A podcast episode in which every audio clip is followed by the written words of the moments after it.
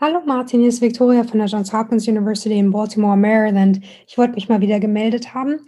Wir befinden uns aktuell zwei Wochen vor den Präsidentschaftswahlen in den USA. Es fühlt sich alles ein bisschen an wie die Ruhe vor dem Sturm. Vor vier Wochen sah das alles noch ganz anders aus. Ich wünschte, es läge einfach am tollen Wetter, denn Maryland erlebt die Ausläufer des Indian Summers, das heißt, es tagsüber 18, 19 Grad, meistens Sonnenschein. Und die Blätter sind inzwischen in einem satten Goldgelb oder äh, in einem tiefen Rot. Das ist wirklich absolut schön und ich habe seit langem nicht mehr so viele Menschen spazieren gehen sehen. Die Wahlen sind ja eindeutig äh, etwas Besonderes dieses Jahr und grundsätzlich sowieso laufen Wahlen in den USA ganz anders ab als in Deutschland. Ich glaube, das ist schwer nachzuvollziehen, wenn man das selbst nie erlebt hat. Ich habe mich dieses Jahr auch dazu durchgerungen, zu Beginn des Semesters meinen Studierenden Informationen zum Wahlvorgang zu vermitteln. Also nicht so, wie man das bei uns teilweise in der Schule schon lernt, halt ne, das Wahlsystem, sondern wirklich ähm, ihnen Ressourcen an die Hand zu geben, damit sie wissen, wie man sich überhaupt erst registriert.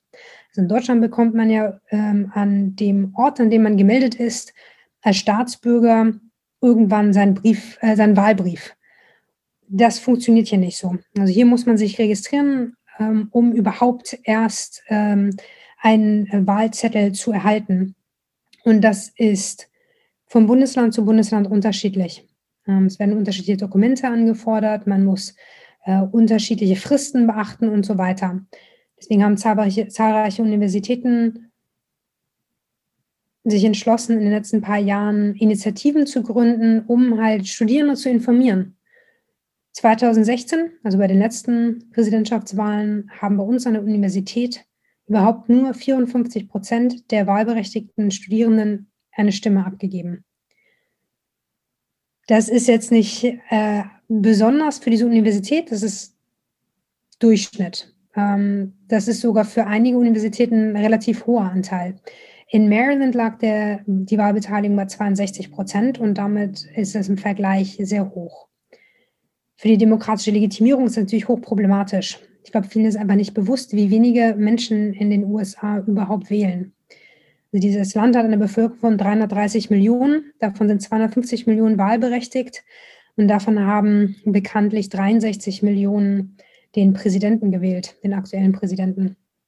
Und ähm, also deswegen habe ich äh, auch in meiner, meinen Lehrveranstaltungen einfach darauf verwiesen, ähm, so hier findet ihr die angemessenen Informationen. Natürlich muss man immer auch betonen, das sei unparteiisch.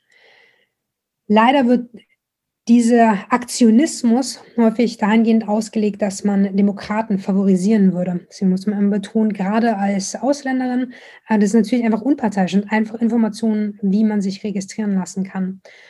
Und äh, da, so im Anschluss daran, ähm, habe ich durchaus mit einigen Studierenden noch ab und zu geredet. Und viele sind dann sehr überrascht zu hören, wie ich halt aufgewachsen bin. So als Deutsche aus dem Bildungsbürgertum ähm, weiß, war es für mich und viele meiner Freunde normal, dass man mit den Eltern am Wahltag halt zum Wahlbüro gegangen ist.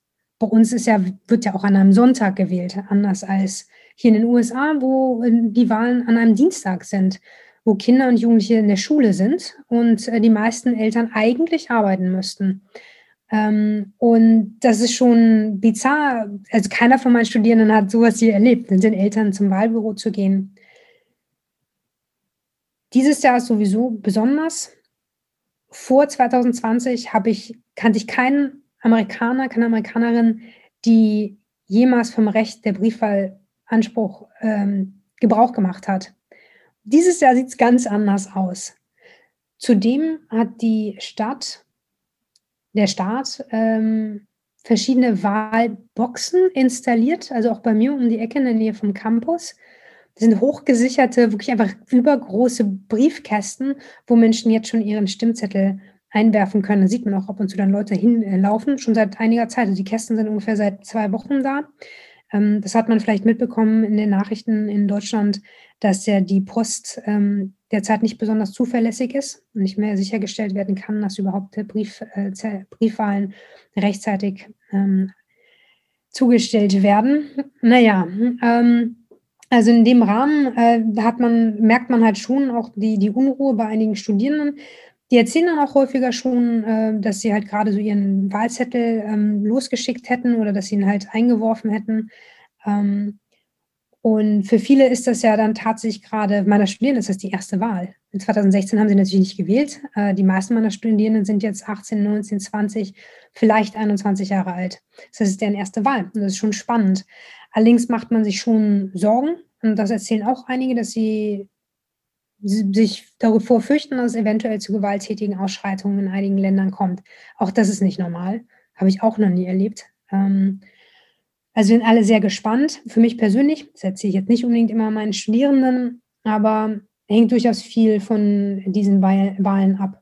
Denn leider konnte ich diesen Sommer nicht, wie sonst, äh, nach Marburg fliegen. Dabei mag ich Marburg im Sommer sehr gerne, ähm, da die Trump-Administration im Sommer verschiedene Einschränkungen erlassen hat, um die Visaprogramme ähm, zu verkürzen. Ähm, Im Grunde genommen werden keine Visa, kaum noch Visa ausgestellt bis Ende des Jahres. Und hier reden wir wirklich von Hunderttausenden von Menschen, die davon betroffen sind. Für mich hieß das, um es kurz zu fassen, ähm, dass ich das Land nicht verlassen kann. Also ich hatte, es war ganz klar, wenn ich das Land jetzt verlasse, verwirke ich mein Recht auf meine Anstellung hier und äh, das Recht auf eine Rückkehr. Und äh, da es aktuell aufgrund der Pandemie einfach nicht möglich ist, einen transatlantischen Umzug zu planen und ich auch nicht vorhatte, im Juni spontan mitten in einer globalen Pandemie einen neuen Job zu suchen in Deutschland, habe ich mich dann halt entschlossen, hier zu bleiben. Immerhin mag ich meine Studierenden sehr das Semester fängt ja bei uns schon Ende August an. Das war natürlich hart. Ähm, ich hätte sehr gerne Freunde und Familie diesen Sommer gesehen. Aber ich denke, dieses Jahr ist außerordentlich im originären Sinne für viele von uns. Wir sind also sehr gespannt, was in zwei Wochen so auf uns zukommt. Das ist erstmal die erste Schallwelle, der 3. November. Und dann natürlich müssen wir gucken, dass wir alle durchkommen bis zum 20. Januar, wenn entweder ein neuer Präsident eingeschworen oder der alte Präsident wieder eingeschworen wird. Also es bleibt spannend.